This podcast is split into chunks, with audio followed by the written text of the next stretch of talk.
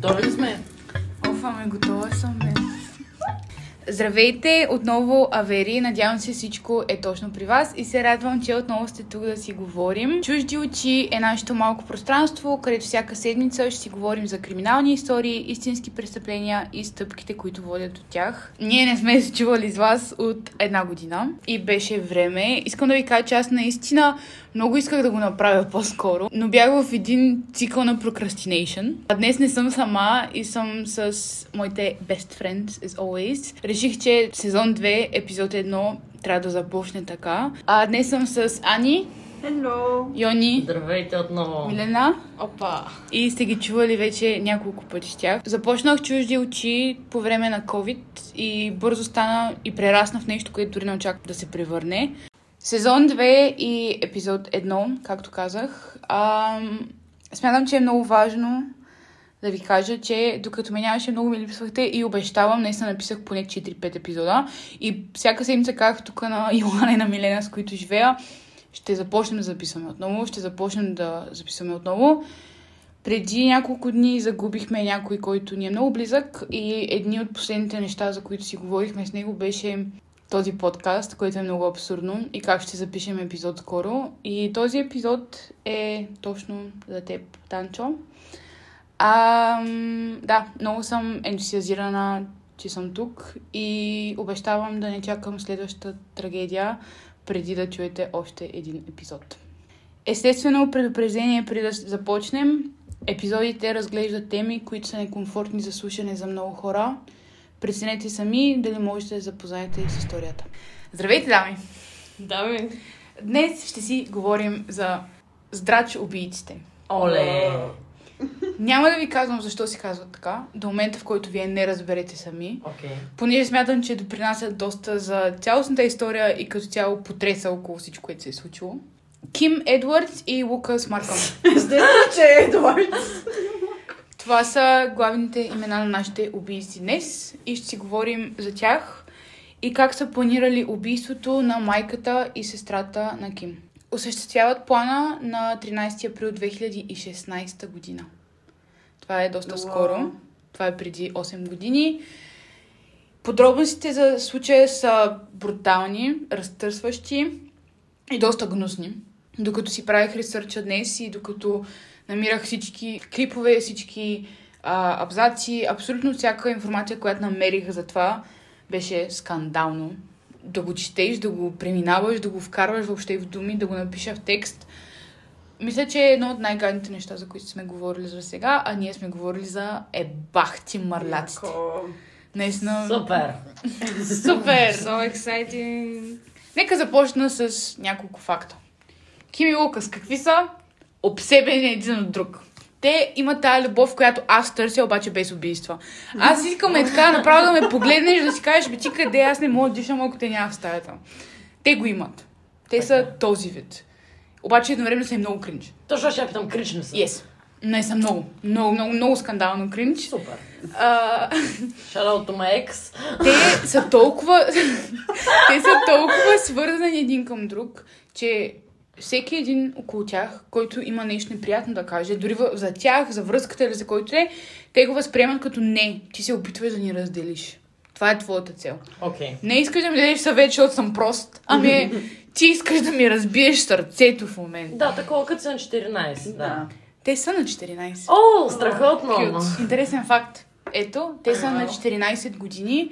А, на толкова години са, когато убиват и майка и сестра. Тя да не искала да им дава съвети. Ами, ще разберем. Като говорим за майка и жертвата е, една от жертвите е 49 годишната Елизабет Едвардс. Тя е самотна майка на две дъщери, 14 годишната Ким и 13 годишна Кейти. На 14 април 2016 година Елизабет, майката на Ким, отсъства от работа.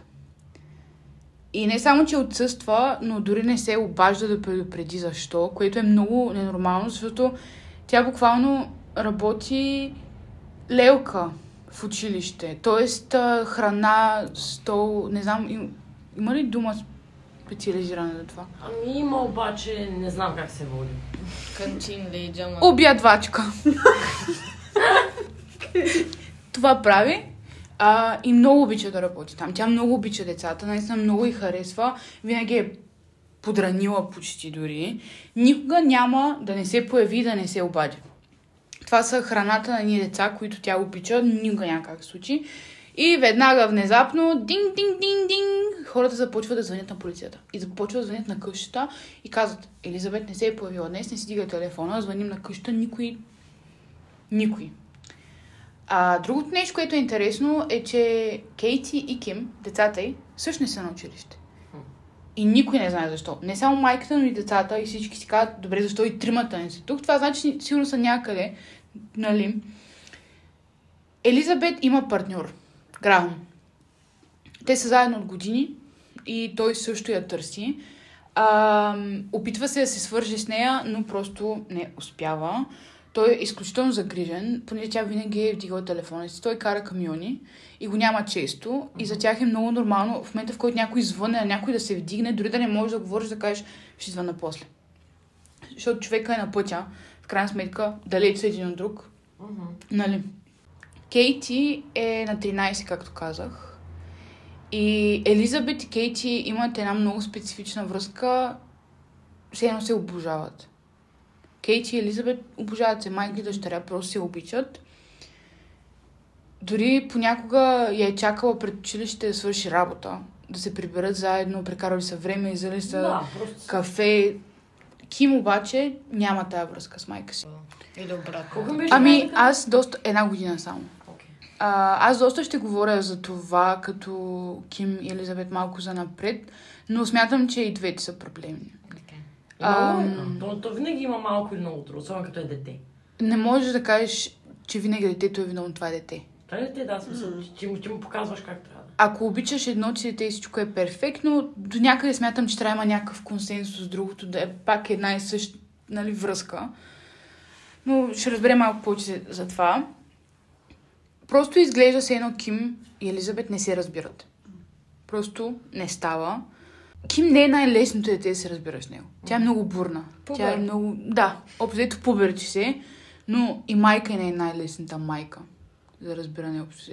Както си говорихме, не може да е само едностранно. За жалост има много родители, където наистина към едното дете показват супер много любов и това, това че си добър към едното дете не е... Не е Буквално те е- преебава психически. Ти Представяш си? пребавам, но не е гаранция точно за това, защото много хора при нас не такива, о, тя е добра майка, ще как се държи към това, Мгм. пък зле към това и реално... За мен също е абсурдно. Децата ти започват на една и същ... на едно и също равнище. Да. Как може деца, които започват на едно и също равнище, ти ги третираш различно? Особено като деца, пак говорим, те са на 14. Това не е възрастен, това не е тинейджър, това е 14 годишно дете. Ти каза, че приятел е приятел. Той не е баща на децата. Мгм. Бащата къде е цялата картина? Няма го от години. Няма си го по принцип. Да, няма си го по принцип. Ким има 14 годишно гадже. Аз ви казах вече кой е, но ако искате да познаете, аз е Лукас. Той също не е бил на училище в този ден. Роднини отиват в дома на Елизабет, майката, по различно време на деня. През цялото. Сутрин, на всеки два часа, на всеки един час. Някой чука на вратата и се опитва какво се случва, защо никой не отговаря на тази врата. Никой не знае къде са. Да отидем ли там, да, да щупим ли вратата. Хората буквално полудяват. Според кейс файла идват в 5, в 10, в 11, в 12 и е така до вечерта. 36 часа по-късно, ден и половина, от момента в който за пръв път някой казва, о, тя ги няма, Мгм. полицията най-накрая отива вече за welfare check, което е а, буквално имат право да влязат в дома ти дори без заповед, защото проверяват дали си окей. За жалост също нещо е в България. Ти нямаш право да обявиш някой за изчезнал, ако не са минали 24 часа. Мгм. Те също отиват до къщата, чукат, нищо, никой не отваря, обаче се чува куче. Как куче лай вътре. При което те отварят вратата, никой не отваря, естествено те са като о, влизаме. Това е проверка за здраве. Отварят вратата и виждат Лукас и Ким в хола. Те са били там през цялото време, докато хората са чукали, седящи на матрак, доведен някакъв хола по средата. Окей. Гледа, гледащи телевизия, сгушени под одяло, все едно нищо не се случва около тях. Буквално гледат Netflix, ядет, ядат Netflix сладолет, ядат сладолет и хората им чукат на вратата, брат. За 36 часа. И те не отварят. Буквално не отварят. И полиция като... Ей! Е! Какво става? Какво става? Как тия хора не ги ли чухте, че чукат? Що не отваряте? Ами... Хей! Просто хей. И полицията са като къде са Елизабет и Кейти. Ким се обръща и казва, те са горе. И полицията е като горе. Болни ли са? Нали? Какво не е наред? Тя мълчи. Лукас ги поглежда право в очите на главния полицай и му казва аз няма да се обяснявам, като се горе виж сам. Елизабет и Кейти са мъртви в леглата си, където спят. Кръв Заспани. има по таваните, стените, по жертвите, по леглата им, по абсолютно всеки един мебел в стаите им. И двете са с прерязани гърла, и двете гният там почти два дни. А, И тия си гледат филм. Не само ядат сладолет, Да. гледат телевизия, правят секс. Вие осъзнавате ли колко мирише на, на, на Те смрад затова са горе. едно човешко тяло?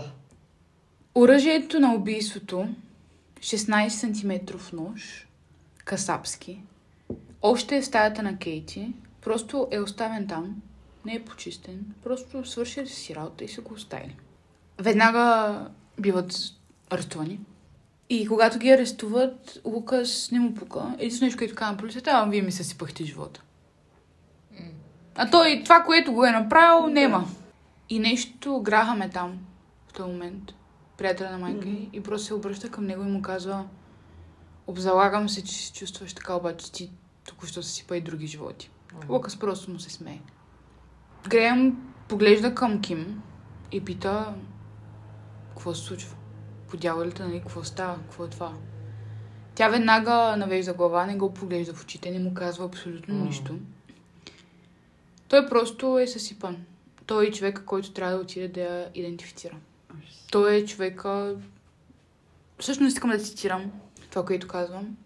Това е нещо, което никога не бих пожелал на най-големия си враг. Да идентифицираш някой, когото обичаш. Очевадно, веднага ги арестуват отново. И става ясно, че те не са напуснали дома дори за една секунда след като ги убили. Те са стояли там. Искам само да ви обясня за къщата. Първият етаж имаш хола, имаш коридор, имаш стълб, имаш кухня, имаш общи ери. Качваш се нагоре, имаш три спални. Да. Майката, Кейти, Ким, баня и туалет. За тези 36 часа те са се качвали и слизали и са минавали през стаите, където са труповете на майка и сестра А защо туалетната е горе? И са ползвали туалетната и банята. Все едно няма абсолютно никакъв проблем. Да, да рекапнем, убиват ги и им ходят буквално горе до, до, до труповете, за да отидат да пикаят. Мгм. Обаче какво друго правят през тези 36 часа, ще разберем нали, в последствие. Преди това ще започнем да запознаем в детайли с действието им, както винаги правим с Елизабет и също така. Какво ще направим, дами? Ще запалим едно масе.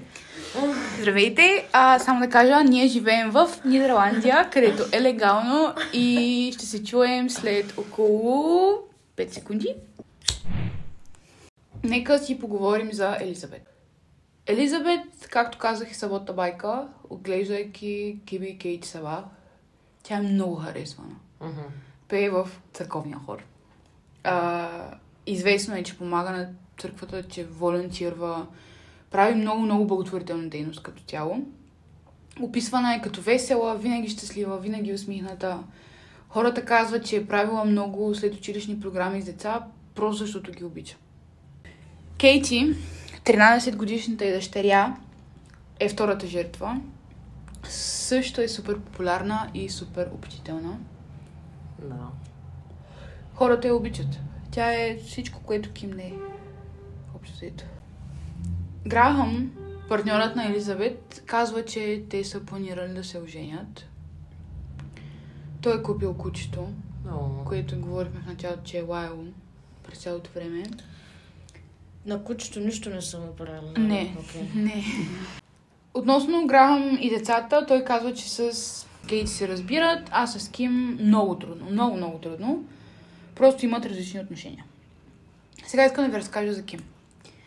Ким Роуз Едвард е родена на 13 юни 2001 година. Юни. Това Ние сме една зодия. Ние сме една зодия. Вие сте си наборчета. Ние сме си наборча. Ние ни наделят 10 дена, брат. Това много показва колко шибано млади са. Иска да ти кажа на 14 час единственото, което правих е да уча за да питам матура. Тя е много проблемна, не е привързана към майка си изобщо. Нито към сестра си. Още от много, много малка.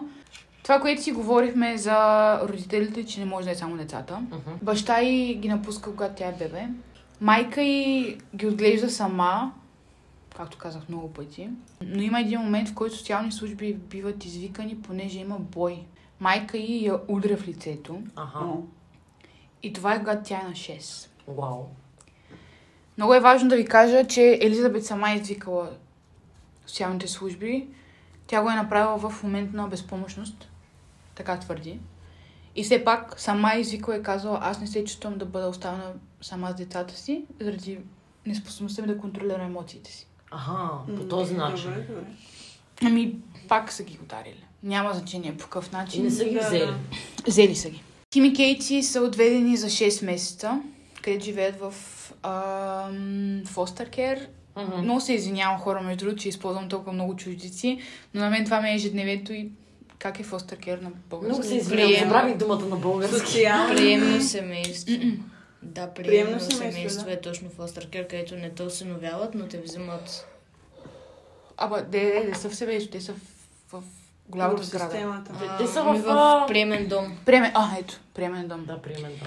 Яко, thank you, мил. Бабата и като цяло цялото семейство казва, че това е момента, колкото и странно да звучи, в който тяхната връзка напълно се разпада.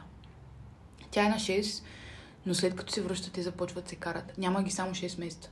Те започват да се карат постоянно и това дете не харесва майка си. И също така много ревнува от сестра си.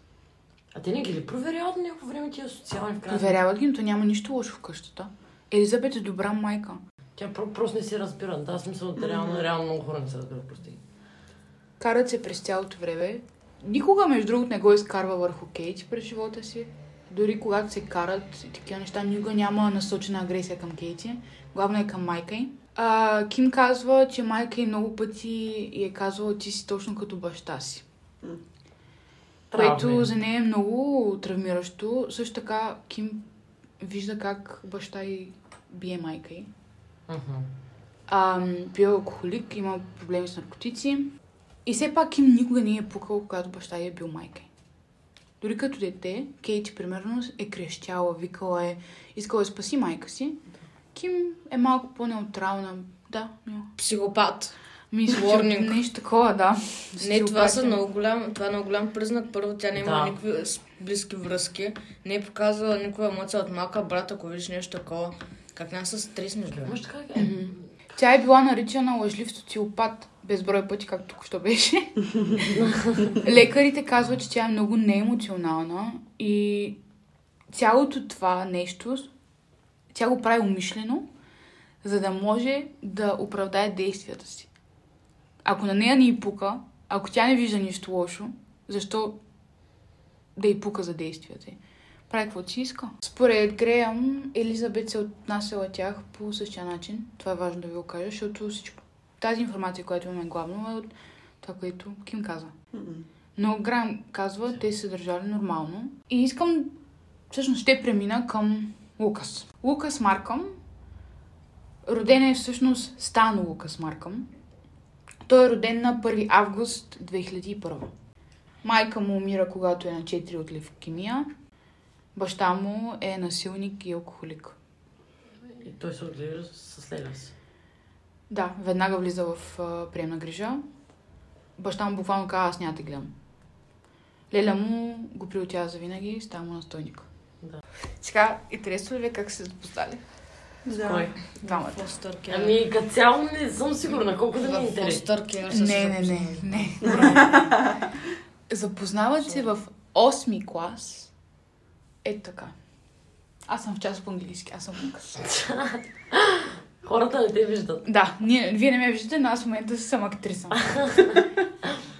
И е там стои учителя ми, много ме изнервя, ми нещо накриво и аз взимам един стол и по него. Стига. И Ким това го вижда и казва, о, супер. това е. Това е моя мъж. Мила. Това е моя мъж. Това наистина е моя мъж. Буквално, на, извинявам се, обаче на 13 годишен всички около него да му кажат ти си задник. Нещо не е окей. Обаче тя го вижда това и си казва I I can, can fix you. Тя буквално Окей. вкъщи гледа също нещо. Баща е как бие майка и тя иска просто да е като майка си. Баба да било да. Ким му казва, аз те харесвам, искаш да бъдем качета. И той веднага е като, yes! Искаш ли да ходим? Аре, ходим. Може да го изиграем двете, бе, И тръгват. Та ще е супер смешно, трябва да ми кажеш репликите. Той буквално и казва, ти си моя, аз съм твой. Айде. Те незабавно изглеждат като решението на абсолютно всеки проблем в живота си, който имат. Ми да, матурите. Те матури. Те вече са в 8 клас, минали са ги. Обаче сега си представете, те си мислят, че те си решени за проблеми. Аз тук ви казах за проблемите на Ким, казах ви за проблемите на Лукас. Тия проблеми се срещат. Така. И какво правят? Една Те няма- невероятна комбинация. Няма в кой да отидат. Имат един огромен проблем сега. Един огромен, огромен проблем. Те намират в себе си това, което смятат, че им липсва.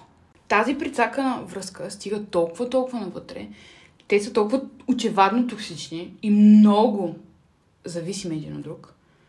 Още от самото начало. Мгм. Пак ви казвам, 14 годишни. Да, да, да. Лукас е тормозен постоянно в училище и тогава тя започва да бъде тормозена също, понеже ходи с него. Мгм.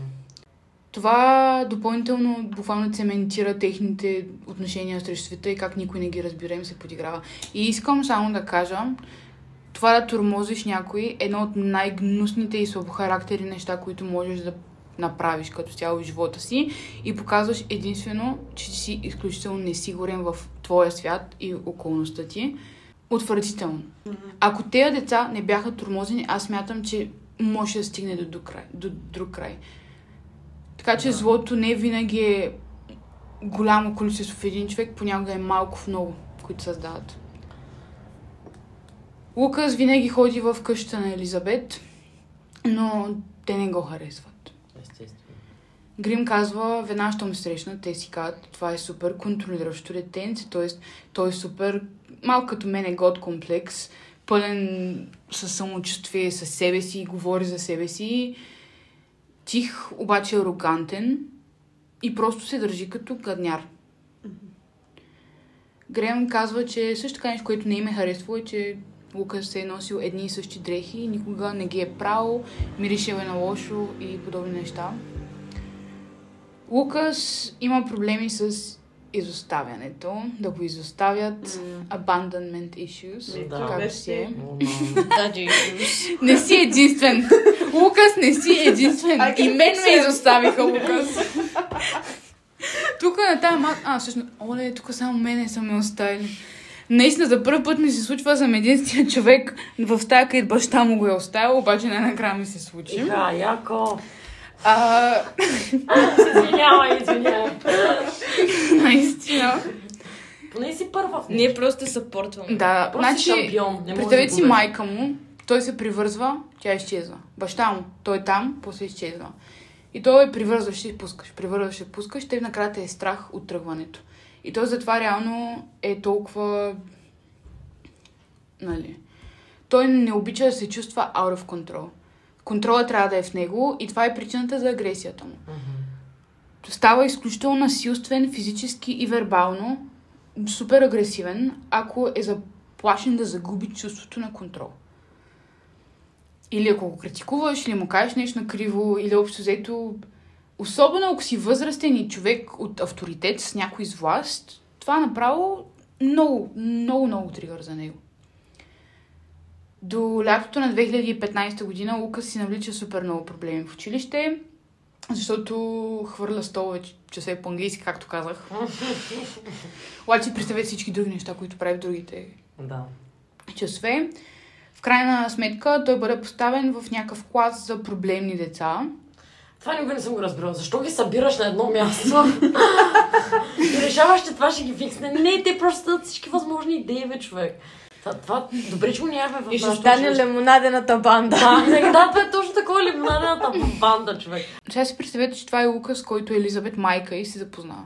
Ми, искаш ли го при детето си? Вие какво ще направите? Ще му забия два Ще го изгоня и си накажа детето за 7 месеца. Чаках много по-продуктивни отговори. Еми, ако ще ме убива. Какво ако ги изгоним двамата? Ми, какво- решила тя каквото решила и тя ни го измислила. Края на 2015-та забранява му да ходи в тях. Сега Ким и Лукас си казват, о ми, окей, аз бягам. И избягват. Събират се в някакви сакове там и се тръгват. И отиват в някакъв парк, живеят там 4 дни, накрая ги намират в са на лагер. 6 дни в някаква палатка. Обаче всички в училище разбират. Бягаш от вас, защото вас ще са ви изгонили буквално. Ще Да. забраняват на гаджето да ходи във вас. Ти супер наранен. Вкарат се в техния филм в мета Empathize. Буквално представете си с тях и не стига, че си живял в някаква мизерна палатка в някаква гора 6 дни. Не можеш да изкъпиш и ядат те комари, ядат те някакви животни. Ми накрая отиваш на училище и се подиграят човек. Има някаква примерно снимка на теб в една гора в фотошоп, на е Бер Грилс някъде назад. Буквално това е супер абсурдно. Аз би ме съсипала. Ми, не знам дали ще Аз да малко убия, бих се ама- разсмяла сигурно на себе си. Мисля, че снимката с Бер Грюс нямаше да е толкова зле. Това беше толкова специфично. Хора, представете се. Ами след това, което се случва, Ким започва да се самонаранява много. През 2016 година, годината на убийството, Ким наистина се доверява най-накрая на един учител и му пише писмо, където обяснява как тя наистина се чувства много близо до това определение. А, казва, опитах се да стана силна, но не мога да се боря повече. Сега чувствам, че смъртта е единствения начин. Предлагат я да сочват към а, психиатрична клиника за младежи, между другото, някакви деца, където те я преглеждат, стои малко и я пускат. През март 2016 година, един месец преди убийството, Лукас е изключен от училище и е изпратен в друго училище. Като той е на час и половина път. Демек вече не са съученици. Сега са long distance.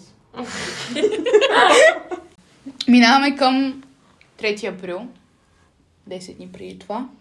Ким влиза във Фейсбук и публикува някаква много мрачна снимка. Една така намръщена, черно-бял филтър. Селфи. Да, и гледа мрачно към камерата, едно такова гневно. Hashtag woke up like this. Буквално едно такова гневно. И майка Елизабет коментира снимката. Първо, Елизабет Boundaries. Да, брат. Буквално. Борете се. коментира. Къде е усмивката ти, мила? И Ким отговаря. Изчезна. Майка й казва. Защо бе? И Ким отговаря. Ми не знам. И след това Ким праща. Аз съм си ги написал тук, за да мога да ги изредя. Панда, мечка, еднорог, бисквита, усмихнато лице с очила, още едно усмихнато лице и след това едно обърнато усмихнато лице. Туца, какво ми говорите, брат? Не знам. Това е няколко дни, буквално, преди да брутално да убие. И праща някакви мутиконки във фейсбук коментари и такива неща, комуникират си. Майка и е майка, коментира и снимката, казва и как, що си тъжна, нали, къде ти е усмивката. И тя отговаря с някакви емоджи, са супер несвързани. Ето и аз понякога така пращам на мама някакви. Да, ти пращаш много, Аз просто си харесвам някакви емоджи the day. На 9 април Ким отива да спи в Лукас, въпреки че майка й категорично я е забранила. Прибира се на следващия ден и какво вижда? Ами вижда, че майка й е събрала абсолютно всички вещи в някакви турби и ги е дала на Кейти. Това е сестра е. Да. Сега в главата на Ким не е само това, че тя се опитва да я раздели с нейния човек, с нейната любов, ами обръща много внимание на Кейти, а Ким да го духа. Общо дала е дори нещата, физическите притежания е дала на нея. Това е един от ключовите моменти, в които според всички започва процеса. Следващите няколко дни са планиране. Седят в Макдоналдс, ядат Happy Meals и планират това. Не се шегувам. Това е било всеки ден. На разходки, на срещи, роман, романтика и говорят за това. Изпланирали си го от до, напълно. Тоест, няма, няма празно. Това, което първоначално планират, искам само това да го чуете много внимателно, защото мен това много ме шокира, няколко пъти трябваше да спрам. Плана е следния. Той ще вземе 4 ножа от къщата си, които той има. Ще е някъде по. Ким ще го пусне през прозореца. Той ще чукне три пъти на прозореца. Каква романтика. И тя тогава ще знае, че трябва да му отвори. Плана е... Плана е Лука да убие майка й, а Ким да убие Кейти. Пробват да го направят на 11 април. После на 12 април. Но всеки път се случва едно и също. Лукас идва, чука на прозореца и Ким спи. Тя просто е заспала. Как спиш? Как спиш, като знаеш, че имаш план да убиеш майка си и сестра си? Това е потрясаващо. Как имаш покоя да заспиш, докато знаеш, че някой ще почука на прозореца и трябва да ги убиете? Тя просто заспива. Това за мен говори изключително много за апатията, буквално. Никакви чувства. Скандално. Как заспиваш? Два пъти. Да. Два поредни дни ти заспиваш и изпитваш е толкова покой. Едно дълбоко ужас. И така, най-накрая на 13 април те се опитват за трети, последен и успешен път. Три да късмет. Тя взима кафе, Лукас взима ножовете от къщата си, ходи 8 км горе-долу пеша. Има много време да мисли на това. И тя има много време да мисли на И това. то трета вечер. Три. Той да. Тя Цели е преспала, обмислила си го е. Прескача задната страна, някаква като ограда на къщата им. Мгм. Отива на прозореца и почуква три пъти. Три пъти. Лукас го описва по следния начин. Тя ме гледа през прозореца, виждаме, маха ми. Вдига ми палци и тя отива на прозореца на банята. Отваря ми. Подава ми чантата си, след това и подавам нож. Тя държи ножа, но никога не го е използвала. След това влязох в стаята на майка й и я намушках във врата, докато тя спеше настрани. А след това я задуших я с възглавница. И двете жертви са убити. Той е убил майката. Ким не успява, отказва да убие, Кей, да убие Кейти. Няма смисъл. Лукас го прави вместо нея. Той използва, както казах, 16 см нож. Елизабет е намушкана 8 пъти, включително 5 пъти в ръцете си, докато се опитва да се защити. Единият от двата удара по врата и почти напълно прерязва нейната трахея. Те го правят напълно умишлено, за да ги спрат да викат.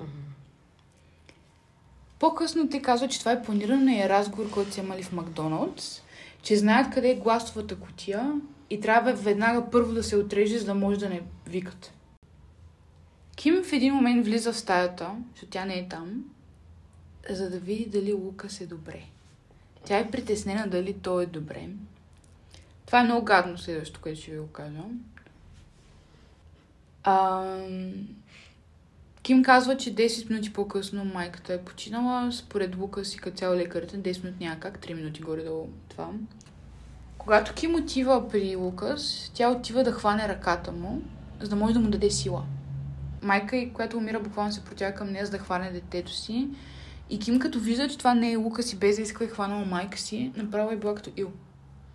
Минути по-късно вече я няма, след като Лукас се е задушил. След това е Кейти, както казах, Ким трябва да я убие, но тя не може. А Лукас затова казва окей, влиза в стаята. Той мисли, че е на мушка, но мисли, че всъщност е пропуснал и е на, на мушка матрака. И след това задушава лицето и зад главница. А, Ким пита, мъчеше ли се, страдаше ли? Той казва не. След това го пита, няма ли? Той казва да. Тогава той, тя се обръща към него и му казва, нека те съблечем по целия си в кръв, искам да изпера дрехите ти. А той е супер ядосан за това, защото много си обичал тениската и искал да я носи отново. Къде ще я носи отново? Много си я харесвал тази тениска и супер апсет бил. Ми да, супер. Е, те не знам, ще ги изперат. Просто ще мирише по-не толкова зле. След това отива да се изкъпят заедно. Ким взима матрака от стаята на сестра си, са в една стая, две Да. легла, взима си нейния матрак до тялото й и го влачи по стълбите долу. Носи го във всеки дневната, правят секс, после гледат телевизия, ядат сладолед. Три дни са били там, под одеяло на матрака. Пиели са алкохол от шкафа и след това са гледали четирите зрач филма. Знаех си. Знаех си. Те са пет филма, но те са гледали четири. Лузърс. Първо, току-що убихте двама души. Второ, здрач. След убийство. Убийството, принципно хората казват, че ти дава супер много адреналин. Може ли запалка? А, че ти дава супер Да. много адреналин, че те надъхва. Те гледат здрач. Втори, трети, четвърти филм на здрач са топ. Аз съм фен на здрач, първия не. Обаче, стига. Те са гледали и първия. те са 14 годишни, простено им. Първоначално казва, че те са планирали да се убият и са написали писмо пред смъртно. М. Един лист, дето пише Еби се свят. Просто еби се свят. Ако чувате котка, това е пипи а, и не е стаята, понеже записваме, а тя е много шумна и драматична. Така, нека продължим напред. Вече сме към края. Когато полицията се появява, както казах, те стоят там на матрака и си хапват. Патологът казва, че Елизабет е била на мушка на 8 пъти, пет в ръцете, когато се опитва да го отблъсне, а, един път от дясното и рамо и един път на врата. Да, пипе, и аз така се чувствам. Прободните рани по шията са довели до прекъсване на вътрешните вени. Нараняванията, за съжаление, не са били фатални на момента и при двете. Кейти има две прободни рани по врата и това е. Тялото й е намерено с възглавница върху лицето. Преглеждайки белите дробове, казва, че вероятно е починала от кръвоизлив. Първоначално Лукас не е искал да говори с полицията, когато е бил арестуван, обаче тук стая... Ким казва, седнете си, пинете по едно и дай да ви разкажа. Тя от до абсолютно всичко. Ким казва, че тя смята, че прави услуга на майка си. Цитирам. Майка ми вече не трябва да се занимава с това, че съм склонна към самоубийство. А, не е нужно да се буди с тревога. А за Кейти... Ами Кейти, аз се спасих от преживяването на разбито сърце. Просто така. Минават 7 месеца, докато процесът започва. През тия 7 месеца града все още не знае кой е убил тези хора, защото те са деца. Те Да. са, нямат право, те са на 14 години. Чак 7 месеца по-късно те получават окей, давай, Но знаят за новината, че те са починали. Или са Да, намерени. да. Тоест те просто знаят, че зад някъде са отведени, обаче тия хора са починали. Мгм. Реално не знаят нищо. Те са в Англия, между другото. Така. Мисля, че пропуснах да ви кажа. И там всеки над 10 годишна възраст може да носи наказателна отговорност за действията си. Реално те са на 14 и могат да носят отговорност. Преди това му е на 11. М. Ми няма такива малки неща, дето даже не знаеш, че сме нарушени, да знам. По време на процеса защитата се опитва да казва, да използва общото психическата нестабилност. А, очевадно към това тръгват. Тоест, как друг, по друг начин може да го обясниш това? Да, Или си изрод, или си луд. да. Няма второ мнение като цяло. Обаче много психолози и специалисти казват, не, това не е така. Лукас не е страдал нито от тежко, нито от трайно психическо заболяване или от депресивен епизод. Не. Така че той казва, че е виновен, признава се виновен за непредумишлено убийство. Но след това хората са като непредумишлено убийство. А, а, а, това е просто убийство. Ким излиза пред съда през октомври месец и пледира невинна за убийството, заявявайки, че има психични заболявания. Също като при Лукас общо, казват не нямаш. Моля ти се. Ам... Но нещо много интересно се случва тук. Ким казва, че комбинацията от нейното психично здраве и това, че Лукас е контролер и контролира всяко нейно движение, е причината това да се случи така. Той е направил това, той е направил това, тя просто, да, тя просто е била там уж. Ама общо какво се получава, че го е използвала докато е имала нужда от него и в момента го продава. Мгм. Буквално. Бич! В съда им отнема 2 часа да го обсъдят и излизат с еднодушно решение за виновни в убийство. Съдията приключва с едни думи, които аз искам да кажа, защото са готини. Според мен, вие сте били в един нищожен, затворен, жалък свят, където вашите дълбоки егоизъм и незрялост растат. Където само и единствено вашите чувства и желания имат значение и никой и нищо друго. Осъждам ви като деца, защото вие сте глупави деца. Вие, като деца, бяхте присъдени обществото да изпитва надежда за вас. А в очакване, вие достигнахте вашия провал. Така и двамата биват осъдени на доживотен затвор с минимум 20 години. Мгм. И двамата обжалват, като казват, ние сме деца, трябва да се вземе в предвид на колко сме години, когато се постановява присъдата. Какво се случва общо взето? А, след около колко? След около 12 години те имат право да обжалват. Защото е доживотен с минимум 20 години, което значи, че те може да обжалват след Да. 20 години Да. и е възможно да излязат. Но надявам се да не стане никога.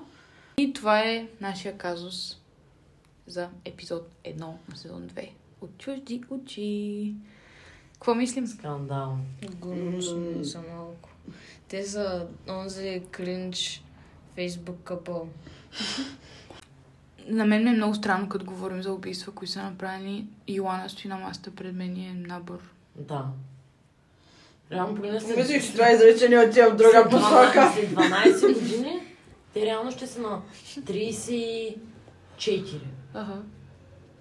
Реално това е една доста добра възраст, където може да осмислиш варианти, по които можеш да го обжалваш. Така е. Доста си подготвен, т.е. Така Ти е. 20 години ще чака да обжалваш. За жалост. А, благодарим ви хора, че днес бяхте с нас. Надявам се, ще се чуем отново другата седмица.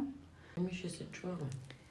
Ще се чуеме, да. Както винаги, може да ми пишете, може да се свържете с мен. Инстаграм Дениса Дякова, навсякъде горе-долу. Много обичам обратната ви връзка. През цялото време, докато а, не качвах, много от вас ми писаха в Инстаграм. И това беше много сладко. Искам да ви кажа, че всяко едно съобщение съм го показала на съквартирантките. Да. Съм, и съм била като... Погледни, нали, много сладко. Много, много сладко. И това, че имаше толкова много от тях, беше много, много мило. А, надявам се, ще се чуем скоро, както казах. И да, бъдете добри и правете готини неща. Чао, чао!